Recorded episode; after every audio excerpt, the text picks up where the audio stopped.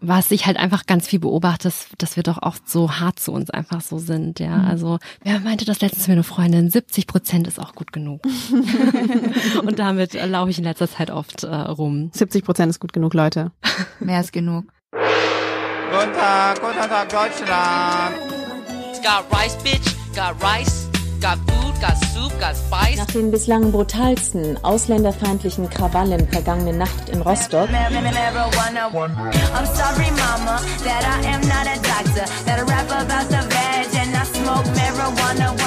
Hi, ihr hört Folge 19 von Rise and Shine. Nach zwei Live-Folgen sind wir mal wieder im Studio. Ich heiße Vanessa und ich moderiere den Podcast zusammen mit Mintu, die gerade neben mir steht. Ähm, hallo auch von mir. Wir greifen das Thema von Folge 16 im Mai wieder auf. Da hatten wir mit der Psychologin Mai Hung Nguyen über die psychische Gesundheit von Menschen aus Vietnam gesprochen. Und Mai Hung ist auch wieder bei uns, deswegen hallo. Hallo.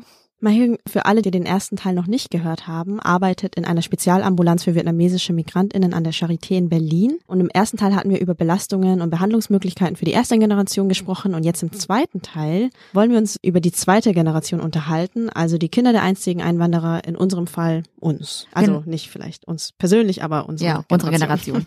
Du hast uns ja schon im Vorgespräch erzählt, dass die Spezialambulanz eigentlich nur für Menschen ist, die halt kaum Deutschkenntnisse haben, also nur Vietnamesisch sprechen, aber dass du zunehmend auch die zweite Generation behandelst. Wie kommt das? Ja, die meisten äh, Patienten der zweiten Generation, die kommen zu uns, weil wir einfach noch dieses zusätzliche kulturelle Wissen haben und sie sich einfach so verstanden fühlen, ja. Mhm. Und die müssen, das ist schon so ein Trade-off. Wenn sie zu uns kommen, dann kriegen die alle drei Wochen vielleicht mal einen Termin und ambulant würden die ja wirklich jede Woche eine Stunde ähm, ein Gespräch bekommen. Aber das nehmen die auch in Kauf, ja. Mhm. Wie sind Sie denn überhaupt darauf gekommen? Manchmal ist es so, dass wir ganze Familien behandeln, also mhm. dass ähm, dann die Eltern bei der Psychiaterin sind, bei Frau Dr. Tar und die zweite Generation dann bei mir. Das gibt's auch, also sie hören das dann von ihren Eltern. Okay, wow. Ja. und ansonsten ähm, haben also auch viele im Internet einfach gefunden, gegoogelt. Ich höre manchmal von Freundinnen und Bekannten, dass sie schon ziemlich lang Therapeuten gesucht haben und da manchmal rassistische Erfahrungen gemacht haben, weil Therapeutinnen denen sowas sagen wie, ja, ist ja typisch, dass irgendwie Asiaten so verschlossen sind und so weiter. Kommen Leute manchmal auch nach so einer Odyssee zu dir?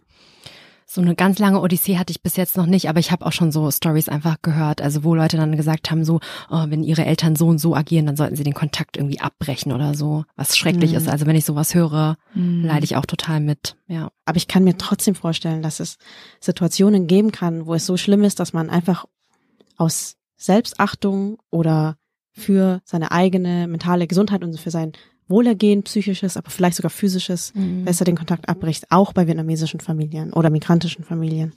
Klar, es gibt bestimmt extreme Situationen, da muss man immer erstmal gucken, also man sollte immer generell gucken, dass es einem erstmal gut geht, ja. Wenn das so belastend ist und man im Kontakt ist mit der Familie und das tut einem nicht gut, das, das geht nicht, ja. Aber dieses Beispiel, was ich da eben genannt habe, das war aus so einer Unwissenheit einfach von dieser Therapeutin, also so wie die Patientin das erzählt hat.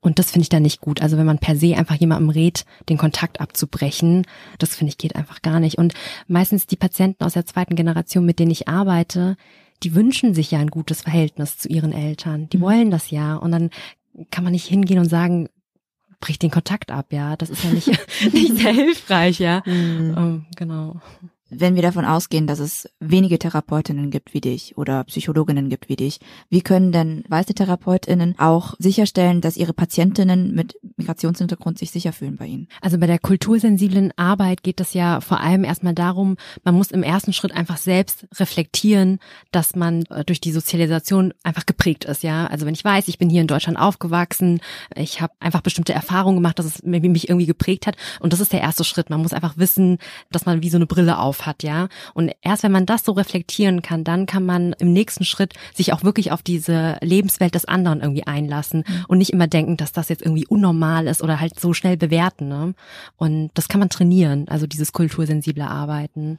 Gibt es ja. da spezielle Programme oder reichen da Bücher, gibt, doof gesagt? Ja, es gibt Trainings und Workshops für kultursensible Psychotherapie. Es gibt auch Bücher, da kann man sich einlesen. Und ich finde generell, wenn man irgendwie ein Gegenüber hat und mit dem arbeitet, wenn man eh Interesse hat, dann versucht man sich ja so viele Informationen wie möglich zu beschaffen. Und gerade jemand, der Erfahrungen gemacht hat, die nicht die Erfahrungen sind, die, die ich jetzt zum Beispiel gemacht habe als Behandlerin, dann frage ich einfach viel nach. Man kann ja einfach ganz viel nachfragen. Mhm.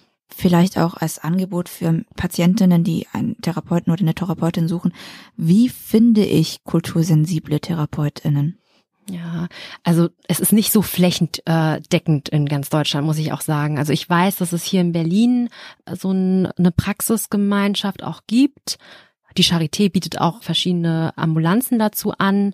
Ich würde einfach diese Stichwörter interkulturelle Psychotherapie, transkulturelle Psychotherapie mhm. eingeben. Ja.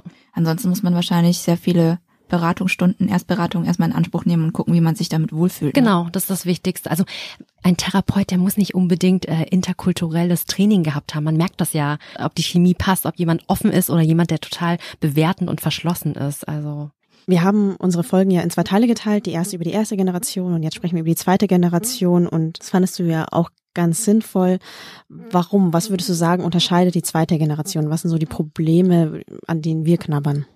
Also die zweite Generation, wir haben natürlich, ähm, ich sage jetzt einfach wir, ne, unsere Generation, wir müssen zwischen diesen Welten äh, so hin und her navigieren, ja. Einmal irgendwie äh, sozialisiert zu sein hier in Deutschland und dann noch diesen vietnamesischen Hintergrund zu haben. Also dieser schnelle Switch an Kontexten, an Werten, Regeln, was ist in Ordnung, was ist nicht in Ordnung. Mhm. Und gerade in der Pubertät, äh, wenn man Identitätsfragen irgendwie klären muss, das kann total verwirrend sein. Also vielleicht kennt ihr das auch aus äh, Erfahrung von anderen. Wie verdichtet sich sowas dann zu einem Krankheitsbild. Man kann ja sagen, ja, ja es gibt das eine, das andere ähm, ist halt dann so und Pubertät ist für alle hart. Ja, also ja, ähm, vielleicht kann ich ein konkretes Beispiel nennen. Also ein Patient hat mir mal erzählt, dass seine Eltern ihm gesagt haben, ja, hier, wir lernen alles, was gut ist in Deutschland, aber das, was nicht so gut ist, da behalten wir das Vietnamesische bei. Und was den Patienten einfach so sehr irritiert hat, war, wer entscheidet denn, was gut ist und was schlecht? Also, mhm. und da, mhm. für ihn war ganz klar die Eltern, die sagen ja, nein und dann muss ich das so machen. Ja. Das ist einfach schwierig, ja. Ich würde nicht sagen per se, weil man in der zweiten Generation diese Hintergründe hat, dass es belastend ist, um Gottes Willen. Wir haben ja einen ganz tollen Schatz, dass wir beide Hintergründe irgendwie haben, mhm. zwei Kulturen haben, ja was die Patienten auch erzählen, halt dieser hohe Leistungsdruck. Also mm, das habt ihr in eurem Podcast, oh, glaube ja. ich, auch schon mal adressiert, ja. Ständig. Genau. Immer wieder Leistungsdruck und auch dieser ständige Vergleich, also Vergleich mit random Leuten irgendwie so. Ja. oh Gott. Eine Mystery-Cousine in den USA. Warum bist du nicht so gut? Warum ist mein Kind so dumm? Ja. ja, das ist total belastend für viele meiner Patienten und da hilft es einfach aufzuklären, wieder zu sagen, das ist eine kollektivistische Kultur, in der die Eltern aufgewachsen sind und das hat ja seinen Sinn gehabt, irgendwie, wenn man sagt, ja, die ganze Gemeinschaft soll irgendwie gut sein, dass man dann vergleicht, aber hier in dem Kontext ist es halt nicht immer so gut, ja. Und allein dieses Wissen zu haben, das hilft dem Patienten schon sehr. Und was sie auch noch erzählt haben, ist, dass äh, sie in der Kindheit und Jugend oder auch später im Erwachsenenalter einfach krass direkt kritisiert werden von den Eltern. Also dass mhm. manchmal so Sachen rausgehauen werden. Ja. Zum, zum Körper, Klassiker wahrscheinlich, oder? Ja, also ich habe eine Patientin, da musste ich selbst schlucken, die hatte mir erzählt, ihre Tochter würde jetzt zwei Wochen nicht mehr mit ihr reden. Und habe ich gefragt, ja, was ist denn passiert? Und dann sagt sie so, ja, ich habe ihr letztens gesagt, dass sie halt dick ist, ja. Mhm. dann, ja, die ganze Zeit. Ja, und, und sie hat aber dann erklärt, sie wollte ja ihrer Tochter nur helfen damit. Irgendeiner fremden Person würde sie das ja niemals sagen, aber so im Sinne. Naja. Von, ja. Wenn sie vietnamesisch wäre, schon. Ja, ja also mhm. der, dahinter steht dieser, äh, dieser Background, die, die meint's irgendwie oft gut, aber mhm. dann kommt's halt dann doch irgendwie ja. nicht so gut raus, ist zu direkt, aber das ist halt für den Selbstwert einfach, kann sehr schädigend sein mhm. irgendwie, ne?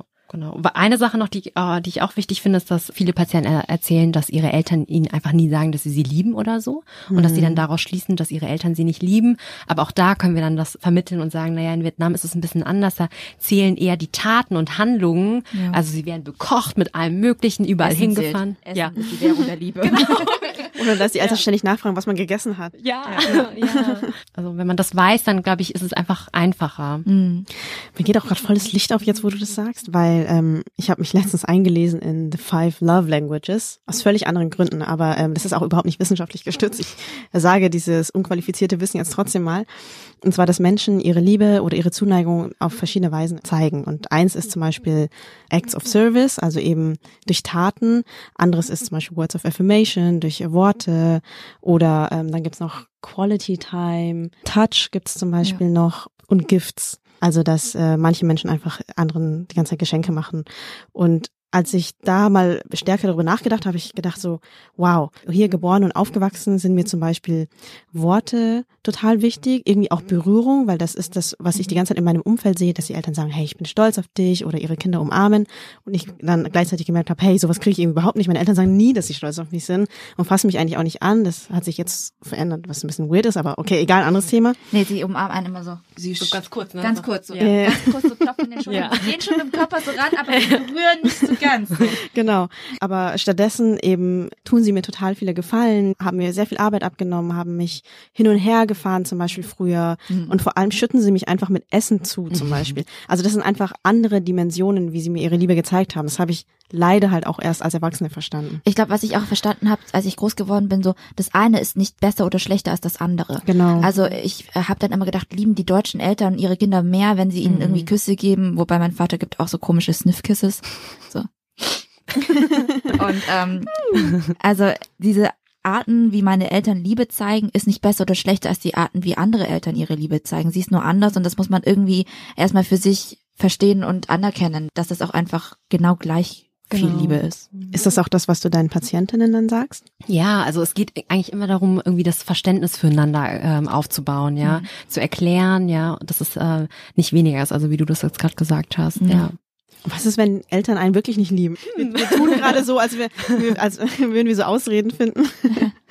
Ja, gibt's ja auch halt, ne? Und dann wäre es ein Ziel in der Therapie, einfach Verletzungen, die in der Vergangenheit stattgefunden haben, nachzubearbeiten, weil man ja jetzt das Erwachsene selbst ist und dann kann man ja auch für sich sorgen oder Partner und Freunde finden, die für einen sorgen können. Das wäre dann so das Ziel. Ja. Jetzt ein ganz anderes Thema.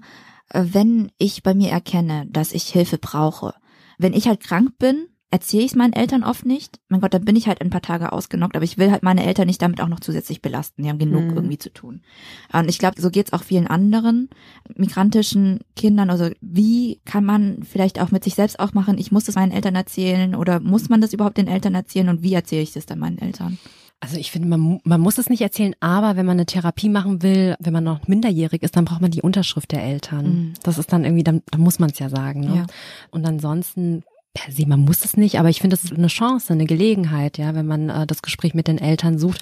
Und das ist halt auch wieder hier so paradox. Also die erste Generation, wo wir in der ersten Folge darüber gesprochen haben, die verheimlichen auch ganz viel ihren Kindern gegenüber, weil sie die Kinder nicht belasten wollen. Und die Kinder wollen dann die Eltern nicht belasten und reden auch nicht darüber. Und dann kommt man gar nicht in so ein tiefgründiges Gespräch, in so eine Begegnung, was einfach schade ist. Ja. Das ist so komisch, weil ich habe das Gefühl, so Familienzusammenhalt unter asiatischen Familien vor allem ist so groß und so stark und dann kommt aber die ganze Zeit gleichzeitig, ich will sie nicht belasten, ich will sie nicht belasten. Also da ist irgendwie gleichzeitig diese Tiefe und diese Oberflächlichkeit, die ich Ja. irgendwie selber einfach nicht checke. Also wie kann man gleichzeitig sich einander so sehr lieben und irgendwie trotzdem nur über Oberflächlichkeiten miteinander sprechen, um ja nicht irgendwie andere zu verletzen. Ja, halt also sehr belastende negative Sachen werden halt nicht angesprochen, ne? aber Aber ich glaube, du hattest eigentlich gefragt, wie man sich den Eltern erklärt. also Genau, wie man ja. das sagen kann, ja. Ich glaube, man kann halt einfach anfangen, dass man sagt, dass man einfach Schwierigkeiten hat, also dass, dass man belastet ist und dass man das Gefühl hat, man findet jetzt selbst keine Lösung dafür und dass man sich jetzt einfach Hilfe suchen möchte. Und ähm, ja, in der ersten Folge haben wir auch darüber gesprochen, dass psychische Erkrankungen noch stigmatisiert sind. Vielleicht haut man jetzt dann auch nicht sofort irgendwie so den, die psychische Erkrankung raus, sondern erklärt das einfach langsam, ja.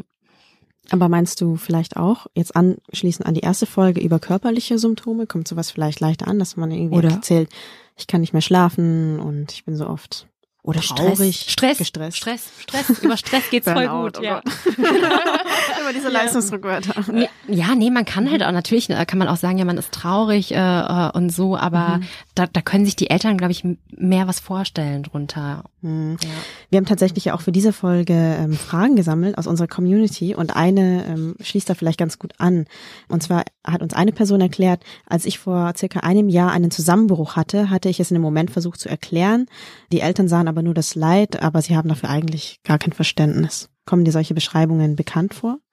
Dass sie kein Verständnis haben. Also vielleicht können sie es nicht verstehen oder so, weil sie nicht genau Mhm. wissen, was dahinter steckt, ja.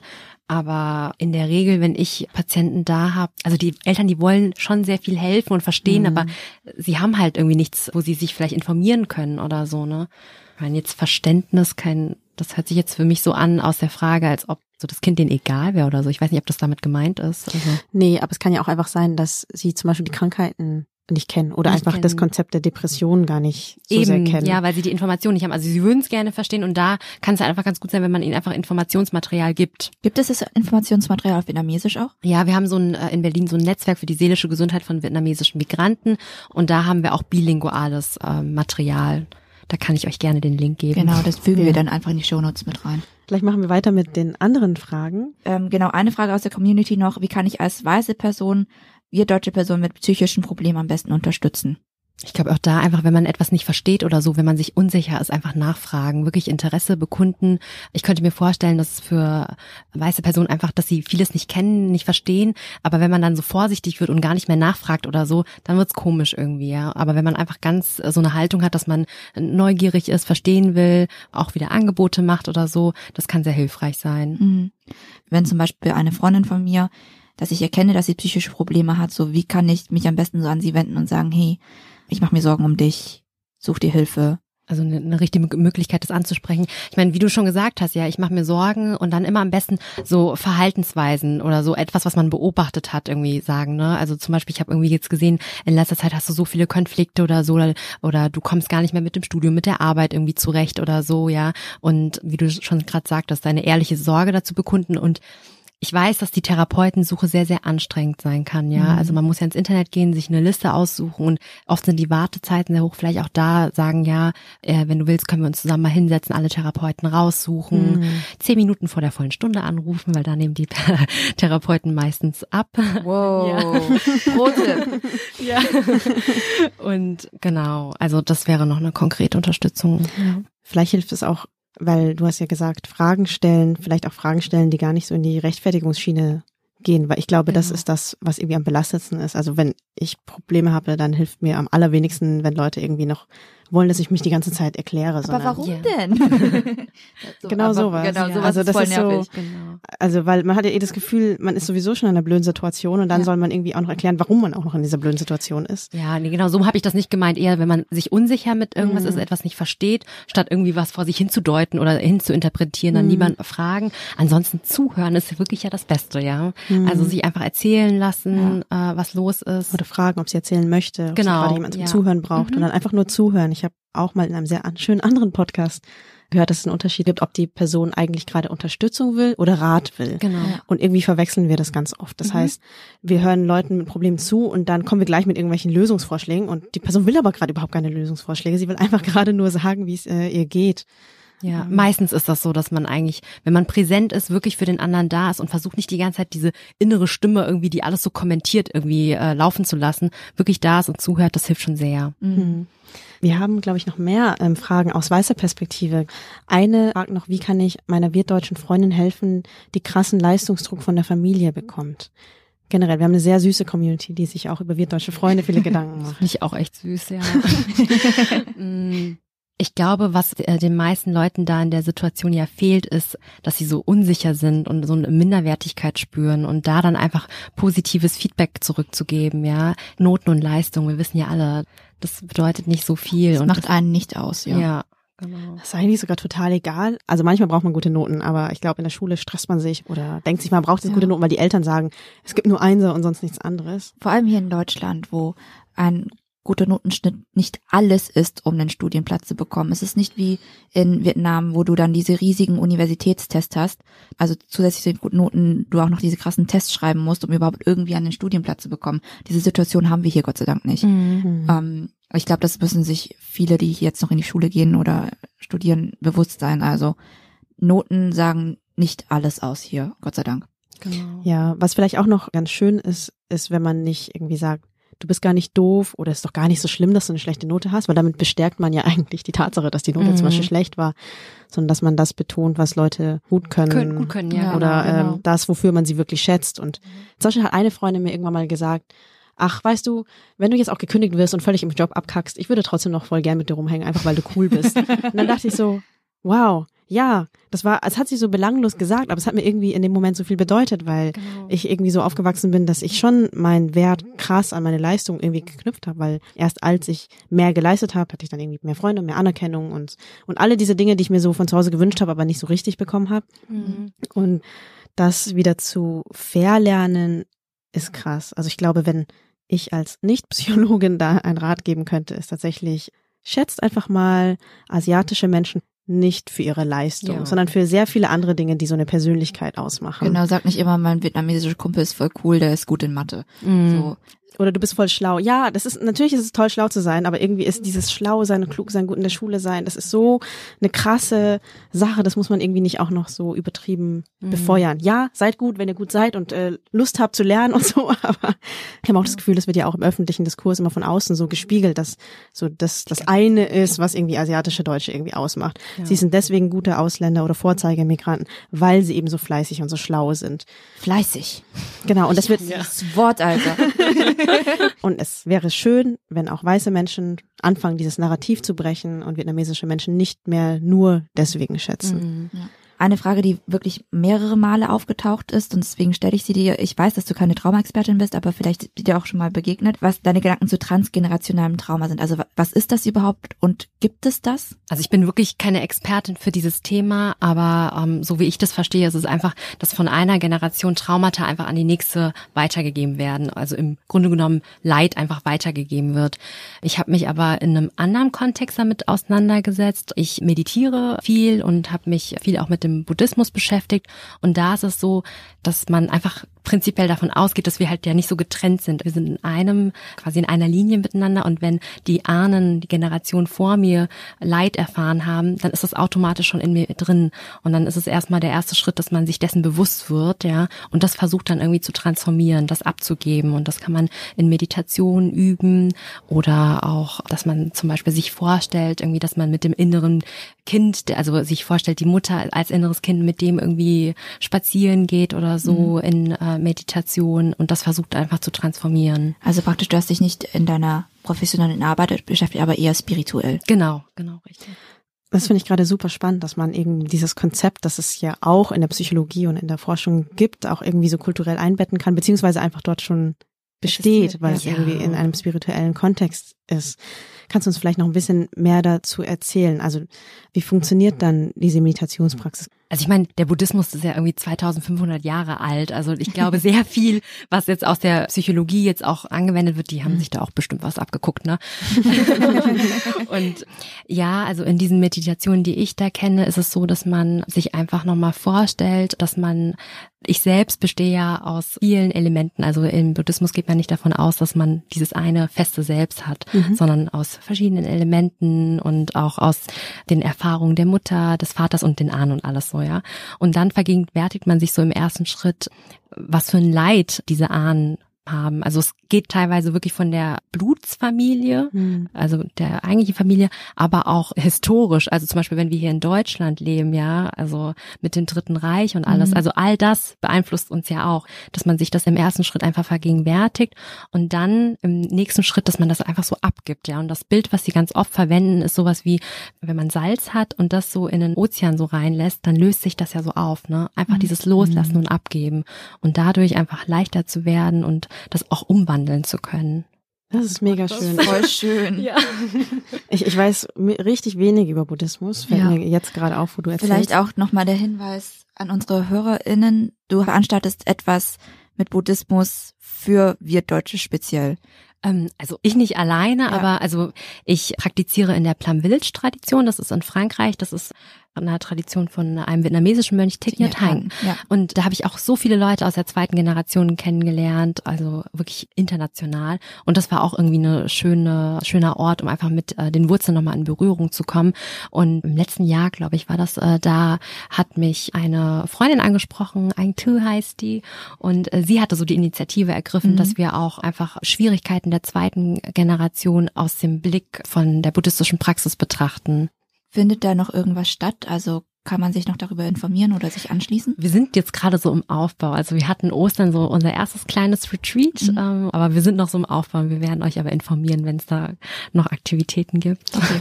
Ich finde es voll schön, wenn es auch irgendwie andere kulturelle Praktiken gibt, die neben einer ambulanten Behandlung zum Beispiel da sind, weil oft denke ich mir auch, also nicht, dass ich irgendwie jetzt medizinische Systeme miteinander in Konkurrenz bringen will, aber manchmal gibt es einfach nochmal andere Arten, über eben seelisches Leiden und über mhm. Mental Health einfach nachzudenken. Hast du schon immer meditiert oder wie bist du drauf gekommen? Kommst du aus einer religiösen Familie? Also meine Eltern, die sind Buddhisten, aber damals, als ich so klein war, da sind wir halt so zu Date irgendwie in Tour rein. Also ja. nicht jetzt wirklich so eine Praxis. Hannover. Ja, in Hannover war ich auch schon Tempel. mal. Ja, ja, genau. Es ist ein Tempel, ja. Oder Pagode kann man auch sagen, ja. ja. Aber Pagode. dann habe ich mich näher damit beschäftigt, als ich studiert habe, ja. Mhm. Und meine Schwester, die meditiert auch sehr gerne und dann haben wir das irgendwie zusammen gemacht und dann haben wir unsere Eltern auch dazu bewegt und jetzt äh, praktizieren wir alle zusammen und auch nochmal, um äh, nochmal auf diese Sprachlosigkeit zurückzukommen, das war für uns auch so eine Möglichkeit, Eine gemeinsame Sprache zu finden über die Religion und die Praxis. Was meinst du mit gemeinsamer Sprache? Indem ihr über die Religion gesprochen habt oder indem ihr einfach generell Dinge zusammen gemacht habt? Wir haben natürlich Dinge zusammen gemacht, aber es, es gibt quasi wie so eine Plum Village oder eine buddhistische Sprache, mhm. einfach bestimmte Begriffe. Es wird auch viel mehr über Emotionen gesprochen. Mhm. Und ah. vorher hatte ich das einfach gar nicht. Und dann haben wir, sind wir so quasi auf einen gemeinsamen Nenner gekommen. Mhm. Und was ja auch cool war, wir haben ja gleichzeitig oder ein bisschen versetzt etwas Neues gelernt. Und dann konnten wir uns auch darüber austauschen. Voll schön. Das ist echt voll schön. War das, wir sollten das auch machen. ja, wir sollten es zumindest mal, zumindest sollten wir es versuchen. Ja. Und zumindest auch mal vielleicht im Podcast nochmal näher behandeln. Ja. Weil meine Oma ist zum Beispiel Buddhistin und ich weiß auch, dass sie in Pagoden geht und da mhm. betet und ganz viele Dinge macht, aber ich verstehe das auch nicht so richtig und nee. ich habe das Gefühl, dass meine Mutter da offen wäre, aber sie ist einfach als Gastarbeiterin nach Bulgarien gegangen erst und war irgendwie von diesen ganzen Dingen abgeschnitten. Sie hatte einfach andere Dinge zu tun. Also ja. sie war einfach erstmal Gastarbeiterin, hat nicht ja. die entsprechende spirituelle Ausbildung auch bekommen. Ja. Und in Deutschland war sie auch nirgendwo mehr in der Nähe, wo sie sowas hätte lernen können ich habe auch bei meinen Eltern nachgefragt über die buddhistische Religion und sie konnten mir gar nicht so viel sagen. Wir haben einen Ahnenaltar und so und sie bezeichnen sich als Buddhisten, aber sie können viele Dinge auch selbst nicht erklären, warum sie bestimmte Dinge so machen oder wenn wir in die Pagode fahren, wenn irgendwas passiert, was da gerade passiert. Ich glaube, das wäre schön, das so gemeinsam mit ihnen zu entdecken. Kann ich sehr empfehlen. Also, ja. Also in der Psychotherapie ist es ja so, das ist im Rahmen der dritten Welle der Verhaltenstherapie, sagt man jetzt so, da kommt ja Achtsamkeit ganz viel rein. Also ihr hört mhm. das auch mhm. überall, das Mindfulness und so. und woher kommt es? Das ja. kommt aus dem Buddhismus, ne? Ja. Und äh, manchmal, was ich so bedauere, ist, dass das so aus dem Kontext rausgerissen wird, die Achtsamkeit, ja. Mhm. Und ähm, ich meine, klar, es ist gut, dass alle das so üben, aber es hat sehr viele Verbindungen, so viel mehr Kontext und Hintergrund und das wird manchmal leider ein bisschen unzureichend betrachtet, finde ich. Was fehlt dir spezifisch an Kontext? Im Buddhismus, da ist ja auch eine Ethik dahinter. Also das Ziel ist ja, dass man einfach ein glückliches Leben hat und so, ja, aber wenn wir praktizieren, gucken wir auch nach links und rechts und versuchen irgendwie gut zu unseren Mitmenschen zu sein. Und wenn man jetzt Achtsamkeit rauslöst und sagt, ah, oh, das ist so das nächste Selbstoptimierungstool, damit man dies und das mhm. erreichen kann, verfehlt es das total. Und im Buddhismus spricht man von der rechten Achtsamkeit, also dass man, wenn man wirklich die Aufmerksamkeit für das Innen und für das Außen hat und alles wahrnehmen kann, dass man auch richtige Entscheidungen trifft, ethisch richtige Entscheidungen. Und das, weiß nicht, das wird nicht so oft besprochen, leider. Würdest du sagen, es hat dich verändert? Also die ganze Praxis, das ist halt kein Hobby oder sowas für mich, mhm. sondern das ist irgendwie ist in all meinen Lebensbereichen drin. Ich arbeite mit den Patienten auch damit und wie sieht das da aus, wenn du mit deinen Patienten damit arbeitest? Also ich mache mit denen so Bodyscans zum Beispiel, so Kör Körpermeditation, also so eine geleitete Meditation.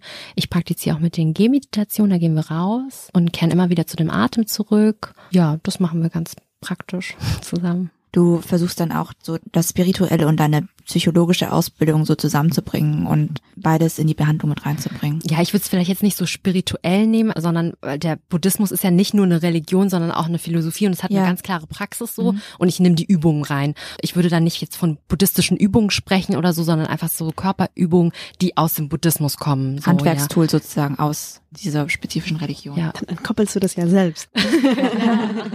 genau, aber bei den vietnamesischen Patienten, da ist es so, dass sie ganz oft dieses Wissen doch noch auch haben ja. Mhm. Und dann mhm. passt das so gut. Ja, voll der Plot-Twist plötzlich äh, von Mental Health auf Buddhismus. Zu Mental Health haben wir noch eine Frage, die wir auch aus der Community bekommen haben. Und zwar fragt eine Person, wie kann man am besten mit häuslicher Gewalt seitens des Bruders umgehen? Aber ich denke, wahrscheinlich ist die Frage auch generell genau. seit häuslicher Gewalt. Ja, also häusliche Gewalt, was ich ähm, meinem Patienten immer sage, das geht einfach nicht, ja. Und dass man, wenn es so Ausschreitungen gibt, ähm, die auch gefährlich sind, dann ruft man einfach die Polizei. Das Ja. muss man einfach machen, ja. Also und sich in erster Linie auch einfach schützen. Mhm. Also das Wie gehst du mit häuslicher Gewalt vielleicht in der Vergangenheit rum? Weil es gibt schon auch das Problem in unserer Community, dass viele Eltern ihre Kinder noch körperlich gezüchtigt haben. Ist das irgendwie ein Thema in deiner Behandlung? Ja, schon. Also die Patienten, die erzählen auch davon oder die Eltern erzählen auch, dass ihnen das manchmal passiert. Was ich so wichtig finde, ist einfach in der Therapie, dass ich ihnen sage, das ist nicht in Ordnung und wenn das in der Vergangenheit passiert ist, dann sprechen wir darüber und arbeiten das auf. Inwiefern aufarbeiten? Sie erzählen mir dann davon, ja, und die Emotionen, die dann halt hochkommen, für, zunächst geben wir denen ja erstmal Raum, weil ganz oft wird es ja verdrängt im Alltag, man spricht nicht darüber, wir geben ihm Raum und manchmal mache ich dann auch sowas, dass ich das irgendwie benenne, dass wir sagen, okay, das ist jetzt so ein Anteil, vielleicht das innere Kind, was da verletzt wurde und wie können wir dem einfach da nochmal im Nachhinein für dieses innere Kind sorgen, für dieses verletzte innere Kind. Ich kenne das innere Kind nicht. Ich auch nicht. Ich weiß gar nicht, was ist das für ein Konzept? Und Das kommt so aus der Schematherapie, dass man so innere Anteile, also dass man zum Beispiel so einen inneren Kritiker hat, also dass man versucht, das ein bisschen zu visualisieren. Also dass der eine Mensch aus verschiedenen Anteilen besteht. So ein starker innerer Kritiker, was ja bei vielen Wirtdeutschen auch der Fall ist, ja. Dass es irgendwie so eine Stimme ist, ja, du musst noch dies und das machen, Ja. du bist nicht gut genug und so weiter, ja. Oder halt eher so was Verletzliches in einem, etwas, was früher in der Vergangenheit verletzt wurde, ja. Und da kann man, wenn man das irgendwie erstmal so aufgestellt hat, dann kann man gucken, welche Anteile können einander helfen oder was können wir größer machen, was können wir kleiner äh, machen und dann nochmal versorgen. Nun besteht unsere Community, glaube ich, auch aus Leuten, die sich vielleicht generell äh, mit Mental Health beschäftigen, aber vielleicht nicht unbedingt in Therapie gehen, aus ähm, verschiedenen Gründen, vielleicht auch, weil sie selber das Gefühl haben, das nicht zu brauchen. Gibt es trotzdem Dinge, die du vielleicht auch unserer Community mitgeben möchtest? Also vielleicht ähm, Übungen oder Gedanken? Ich bin ein sehr großer Fan von Achtsamkeitsübungen und Meditation. Kann man sich vielleicht vorstellen, ja. Was ich halt einfach ganz viel beobachte, ist, dass wir doch oft so hart zu uns einfach so sind, ja. Also uns einfach viel zu oft überfordern und so. Und ich meine, ich kenne es ja auch immer aus meiner eigenen Arbeit. Also ich bin ja auch keine Ja. Heilige. ja, ich arbeite auch zu oft hart, aber einfach. Wer meinte das letztens mir eine Freundin? 70 Prozent ist auch gut genug. Ja. und damit laufe ich in letzter Zeit oft äh, rum. 70 Prozent ist gut genug, Leute. Mehr ist genug. Eigentlich ja wirklich. Ja. Also ich meine, genug bedeutet ja nicht, also das ist ja keine eine Obergrenze. Ich merke das ja auch bei uns beiden, wenn ich so unsere Ter- Terminkalender ansehe und wir sind irgendwie bis Ende Juli ausgebucht, denke ich mir halt so, okay, aber dann nehme ich bis September gar nichts mehr an. So, Ja. Fuck off. Lass mich alle in Ruhe. Aber da sind wir ja schon bei 100 Prozent, weißt du? Ja, aber dann habe ich noch einen Monat, wo ich 0% habe. Ich finde, das gleicht sich wieder aus. Oder noch mal gucken irgendwie in den Monaten, ob man da noch ein bisschen was reduzieren kann. Ja. Neues Lebensmotto, 70 Prozent ist auch gut genug. Ja. Rise and Shine Motto. vielleicht, vielleicht sollten wir T-Shirts drucken und das verteilen. Vielen Dank, Mai dass du zu uns gekommen bist und dass du so offen erzählt hast. Ja, noch vielleicht ein Hinweis. Wir sind nicht auf My Hirn gekommen, sie ist auf uns zugegangen. Ja. Wir haben sie nicht gefunden, sie hat uns gefunden. Und wenn ihr auch coole Perspektiven und coole Geschichten zu erzählen habt, kommt vielleicht auch einfach auf uns zu und schreibt uns. Wir sind da immer offen für Vorschläge auch. riseandshine.podcast.gmail.com Genau. Und natürlich ähm, könnt ihr auch auf uns zukommen, wenn ihr unsere Arbeit unterstützen wollt. also ich meine, wir, wir machen das total gern, wir machen das für die Community, aber manchmal haben wir eben auch Kosten und die wollen wir irgendwie decken und wir wollen nicht drauf sitzen bleiben. Das heißt, wenn ihr ein paar Euro im Monat übrig habt, dann schaut doch mal auf steady.fm slash rise and shine und da könnt ihr unsere Arbeit unterstützen, damit wir das noch möglichst lang weiter betreiben können. Ja, genießt noch den Sommer, macht Urlaub, passt auf euch auf, passt auf eure Mitmenschen auf und bis zum nächsten Mal. Tschüss. Tschüss.